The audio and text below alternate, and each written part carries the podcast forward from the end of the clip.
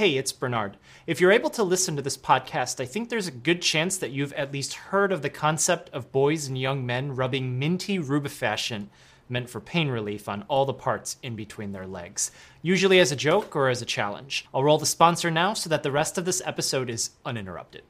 Mom deserves the best, and there's no better place to shop for Mother's Day than Whole Foods Market. They're your destination for unbeatable savings, from premium gifts to show-stopping flowers and irresistible desserts. Start by saving 33% with Prime on all body care and candles. Then get a 15-stem bunch of tulips for just $9.99 each with Prime. Round out Mom's menu with festive rosé, irresistible berry chantilly cake, and more special treats. Come celebrate Mother's Day at Whole Foods Market.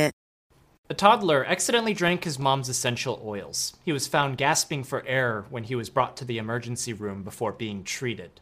A teenage boy rubbed an entire tube of minty pain relief cream on all the parts in between his legs. His friends laughed as they found him on the floor in the bathroom hours later. The videos telling the story of these cases are linked in the show notes. In both of these particular cases, they describe the same poisoning acute salicylate toxicity. We're going to focus on the boy who rubbed an entire tube of Bengay in between his legs. For both of these cases, you may think that they're contemporary and modern. Essential oils get ton of hype on social media, various user groups online, mom groups, talking and writing about them prolifically. It's part of the push for natural remedies. You even see essential oils for sale at big grocery stores like Whole Foods, but humans have been using essential oils for various purposes for thousands of years. In fact, the pain relief rubefacient, Bengay, Icy Hot, Tiger Balm, they're made of essential oils compounded into a formulation that can be applied topically. The active ingredient oil in question for both cases is the same, methyl salicylate. The route of administration in both cases was different. A toddler drank the oil, so we have an oral route, and the other boy applied it topically, so a dermal absorption. There's a difference in absorption and distribution into the body between these routes of administration. However, metabolism and elimination are roughly going to be the same. Because we're in the setting of toxicity, it's nothing like what we know of in the therapeutic doses. And finally, another element of timelessness in these cases, relatively, is my own grandfather was born in 1906, China. Just for context of how long ago that was, it was still considered the Qing dynasty back then. 1911 hadn't happened yet, which was the year that the Republic was established. Over there, and during that time, Grandpa was familiar with Tiger Balm, which is still sold here in the United States. That's equivalent to the pain relief cream from my video. In the 1990s, when he was 90 years old and I was a teenager, my grandfather told me about young men applying Tiger Balm on their scrotum as a joke, as a challenge, as a way to mess with each other. I suspect he didn't want to tell me about the self stimulation that's documented to happen today. I have no doubts that it happened back then. Maybe he knew about it, maybe he didn't. But all of this happened when he was in his 20s, which was in the 1920s. So a hundred years later, in the 2020s, the balm, the cream, the ointment, it still exists, and young people's nature is still the same. It really hurts when it's applied to the region. I think any man who has applied the cream somewhere and used the bathroom or rubbed their eyes have suffered from this pain. It really burns on those areas, and it's not supposed to be applied there, but it can happen by accident. So we're looking at methyl salicylate as the active ingredient. Acetyl salicylic acid is aspirin. Salicylate derivatives are some of the most common over-the-counter medicines today. It's implied here that all salicylates have the same properties because in vivo, all of these become salicylate, which is the conjugate base of salicylic acid. Salicylic acid was isolated in the 1800s, but again, the usage of derivatives of the original compound goes back thousands of years. The ancient Egyptians recognized pain relieving effects of concoctions made from willow leaves and myrtle. The Ebers papyrus tells us that they knew that willow could be used for fevers, for aches, and for pains. Hippocrates in ancient Greece used willow bark and leaves from the salix species to brew a tea to ease the pain of childbirth and to help with fever. Salicin was isolated from willow bark in 1829. Then salicylic acid was isolated before 1840. It was used to treat gout and fever, and so you have anti inflammatory. And then, just before 1900, we get acetyl salicylic acid, aspirin. We're always learning new things about salicylates. While in the early 1900s it was used for pain and for fever. In the 1970s, landmark trials demonstrated that it inhibits platelet function. Why would that be important? Well, heart attacks are a result of blood flow to the heart muscle getting blocked. How does it get blocked? It starts with a fatty plaque that builds up over decades in the arteries of the heart. The plaque builds over itself and becomes part of the artery. As it builds more and more, one day it ruptures. And what happens when you get tissue injury? Blood clot forms. As that clot assembles where that plaque ruptured, now there's vaso-occlusion and it's significant. Well, if aspirin inhibits platelet function and blood clots are made of platelets, can aspirin help reduce the chance of a heart attack? Strokes are also caused by blood clots floating into the vessels of the brain, blocking flow. Could aspirin help in preventing those too? So, the compound that we have in stomach remedy, like Pepto Bismol and face wash is also not just for pain, for inflammation, but it's also an antiplatelet. And because it has so many functions and because it's so common, we probably want to know what happens and what it looks like when people take too much of it. So we've already established that salicylate is an anti-inflammatory, but more specifically, it's a non-steroidal anti-inflammatory. I remember when I was a student, the non-steroidal part always threw me off because when you say the word steroid to anyone in their early 20s, especially men, more often than not, they're going to think of anabolic steroids, when in medicine, overwhelmingly, the word refers to corticosteroids, which are hormones on a different pathway. NSAIDs function generally by inhibiting cyclooxygenase, COX, which enables the production of prostaglandin, which mediates inflammation and fever. In practice today, we would really try to use other agents for fever other than aspirin. Inflammatory pain, like muscle aches, is in part caused by prostaglandin liberated by bradykinin and cytokines. Cytokines, like interleukins and interferons, cause fever in that they increase synthesis of prostaglandin, which increases cyclic AMP, triggering the hypothalamus to elevate the body temperature set point. Platelets can't regenerate COX1. What's their lifespan? Between 8 and 12 days. So, if aspirin blocks COX1, then you're in turn limiting its ability to produce prostaglandin, thus some antiplatelet activity. So, if you block the ability of platelets to form a clot, and a clot is needed to help stop bleeding, then someone taking aspirin could be more susceptible to bleeds. This is all in normal function at what we've known as therapeutic doses, not when someone drinks an entire bottle of methyl salicylate or has 50 tablets worth of aspirin 325 milligrams absorbed through their scrotum. So, what happens when someone does that? At toxic doses, salicylate impairs ATP synthesis. So, by definition, this involves the mitochondria. A single mitochondrion has an inner and outer membrane. As the electrons flow down the transport chain on the inner membrane, the released energy pumps protons out of the matrix into the mitochondrial intermembrane space, producing an electrical and pH gradient across the inner membrane. Oxygen gets combined with the electrons, moving down the chain to form water. Remember, electrons are negative charges. The positive H plus ions, protons, that concentrate in the intermembrane space re enter the mitochondrion through a pore in ATP synthase protein that spans the inner membrane, which provides energy needed to make ATP from ADP and phosphate. ATP production from oxidative phosphorylation is coupled to oxygen consumption. That is, the flow of electrons is coupled to ATP production. They need to happen together. Salicylate makes it so that they don't happen together so then ATP isn't made. This means that salicylate is an uncoupler of oxidative phosphorylation. So, how does this happen? We know of at least two mechanisms. Salicylic acid we consider a weak organic acid, organic meaning carbon containing. Because of this, unionized salicylic acid crosses into the inner membrane. Because the matrix has a higher pH than the intermembrane space, the salicylic acid deposits a proton. Then the ionized salicylate gets transported out of the mitochondria. We'll come back to what that ionized form does in a moment. The second mechanism that appears to be happening is that there's formation of pores in the inner mitochondrial membrane created by salicylic acid, and this becomes permeable to protons. So both of these mechanisms result in the same end the dissipation of the proton gradient needed to flow through ATP synthase to produce ATP. Salicylic acid deposits in H.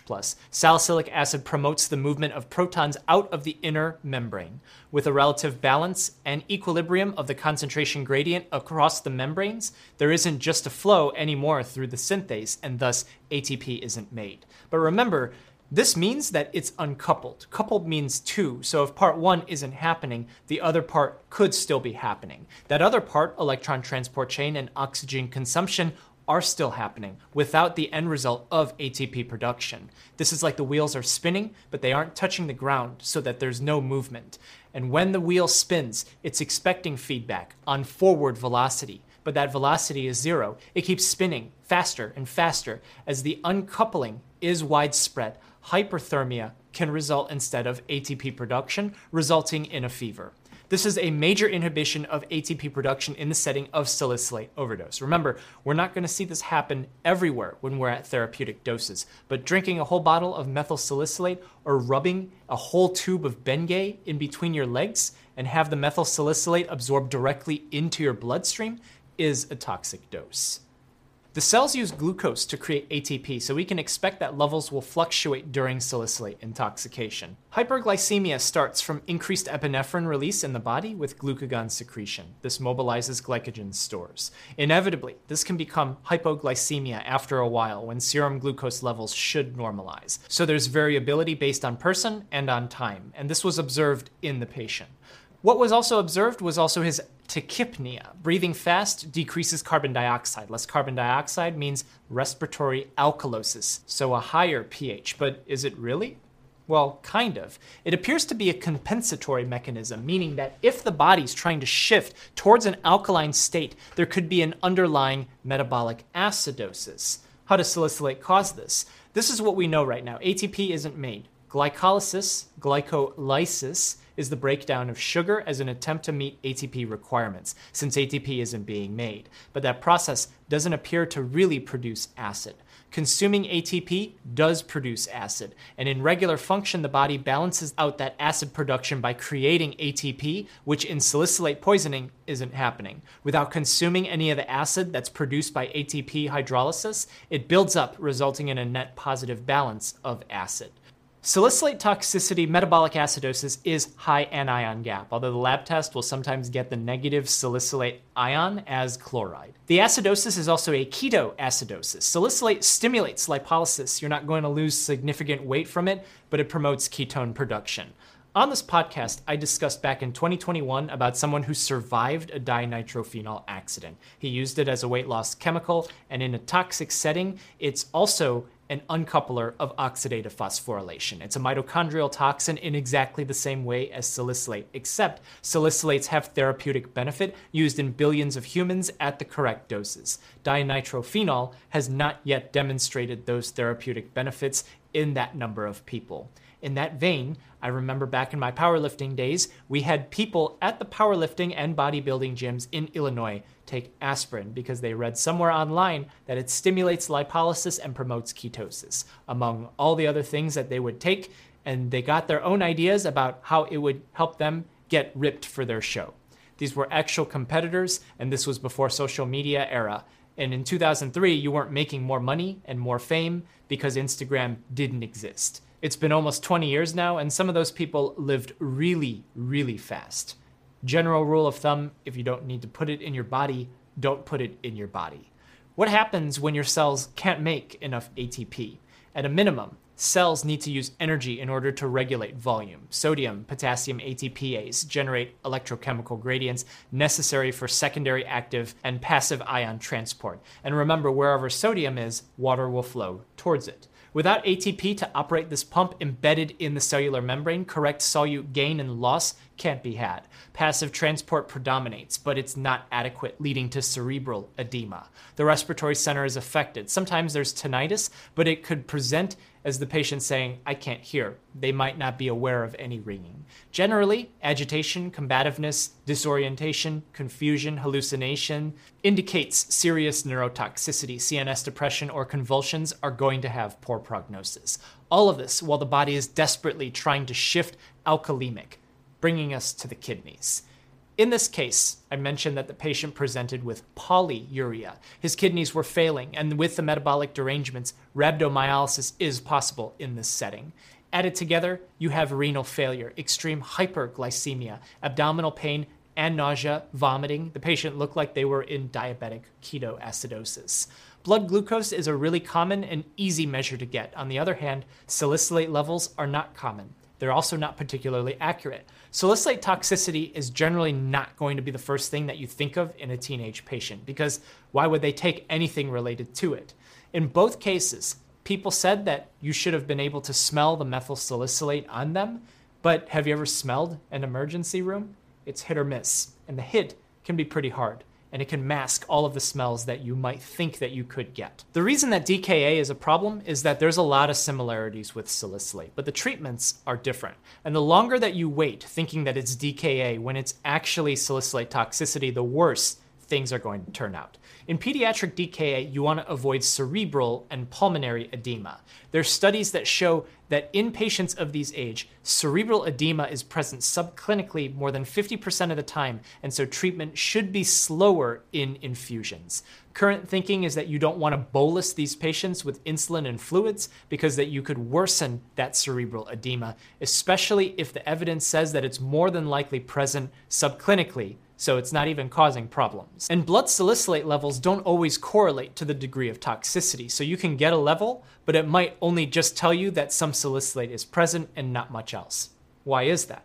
Let's say the initial intake was a lethal dose and the blood levels return low, but the patient looks terrible. They're hypotensive, possibly hyperthermic, acidotic, unconscious, just had a convulsion after being confused and disoriented, and you've done nothing about the salicylate poisoning because the patient didn't tell you, and they came in hours after the ingestion. Well, if the salicylate has exited the blood and absorbed into the tissue, then it makes sense that the blood levels are low. It's not there. It's not low because the body has eliminated it, and it makes sense that the patient looks terrible because the salicylate is exerting its toxic effects in the organs. And given that you don't know that they ingested and absorbed that toxic salicylate dose, and this is something that's going to happen within minutes of the patient being admitted, a patient that's possibly hypotensive, possibly hyperthermic, acidotic, unconscious, that might be the one that you'll want to intubate so that you can control their ventilation. But overwhelmingly, that is definitely not what you want to do in this salicylate poisoned patient. As blood pH drops, it becomes more acidotic. The equilibrium of salicylate shift towards salicylic acid. Unionized molecule can cross cell membranes freely, meaning that salicylic acid can absorb right into the tissue at lower pH. The body tries to compensate for this by breathing quicker, but eventually the metabolic acidosis will predominate and lower blood pHs will trigger rapid absorption into the brain, disrupting ATP production, disturbing fluid balance, causing cerebral edema. And the absorption into tissue doesn't appear reversible at this point in time, meaning that once the patient is deteriorating clinically, it might be too late. This brings us back to DKA from the case. If salicylate becomes unionized at lower pH, it absorbs freely into tissue at the lower pH. The absorption into tissue leads to how it enters cells to exert its toxic effect. And if all of this is happening, then the answer is to make it so that it never becomes unionized in the first place. The body tries to do this by breathing faster and harder to maintain respiratory alkalosis. But can we also start bicarbonate infusions aggressively as possible to maintain alkalemia? The answer is yes. This is where the disconnect with DKA is. Bicarbonate is not recommended in pediatric DKA because of lack of clinical benefit, but also it decreases the stimulus for hyperventilation, causing a fall in cerebral pH as CO2 enters into the brain. Bicarb therapy is also shown to have an association with an increased risk for cerebral edema as it also worsens hypokalemia. There could be a case to use bicarb in DKA when there's severe acidosis, but if the pH is 6.9 and it's a really a case case of salicylate poisoning, that patient's probably going to be in big trouble. You could presume DKA at first, like in this case, but you'll want the extensive history that you gather to reveal what you need about the patient. In the case of applying an entire tube of Bengay or Icy Hot on their scrotum, if it's a kid or a teenager, they probably don't want to tell you about that because they might have been doing it for reasons that would be embarrassing. Bringing us to the final point. In the case, I talked about how the scrotum was demonstrated to have a 42 times more absorption of radio labeled cream as compared to the forearm. We've known that for a long time that highly vascularized parts of the skin can potentially absorb medicines inappropriately. Generally, people, even from my grandpa's time, aren't going to apply an entire tube of cream on their scrotum, but with more and more people doing this for self stimulation purposes, it might be more common now in this excessive dose than before. But it's not limited to just the scrotum. In 2007, there was a female athlete who was in high school who died in her sleep. An autopsy found salicylate in her blood. She was reported to have used copious amounts of pain relief cream and would use compression stockings to lock it in at night. It's likely that she applied it to such a large surface area that enough methyl salicylate absorbed into her body. And according to the report, it's not like she would do this once. It was repeated administration over days that led to this, as the salicylate level was likely increasing in her blood to the point where it caused significant toxicity. One last point is that vaginal mucosa, my guess, will have similar absorption to the scrotum, as we know that it does absorb medicines. Although it's rare that anyone would apply a rubefascin into an orifice, the principle still stands. Don't put this in between your legs, no matter what parts you have. So, to summarize, at toxic doses, salicylate uncouples oxidative phosphorylation that results in decreased ATP production. Not enough ATP is available for use, consumption overwhelms production. This causes hypermetabolism and metabolic acidosis. Hypermetabolism stimulates breathing, leading to an attempted respiratory alkalosis to reverse the acidosis, but the metabolic acidosis predominates and overwhelms the compensatory mechanism. It worsens, causing a decrease in pH. The lower the pH gets, the more salicylate absorbs into tissue because the unionized form crosses freely into the cells, exerting its toxic effect. As it goes into the brain and the heart, those cells can no longer maintain fluid balance due to the absence of ATP, causing edema, causing permanent damage, and resulting in death.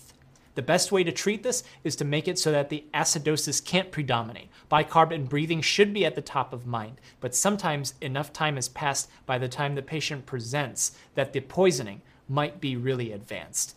Luckily for the patient in the Chubby Emu video, it was just in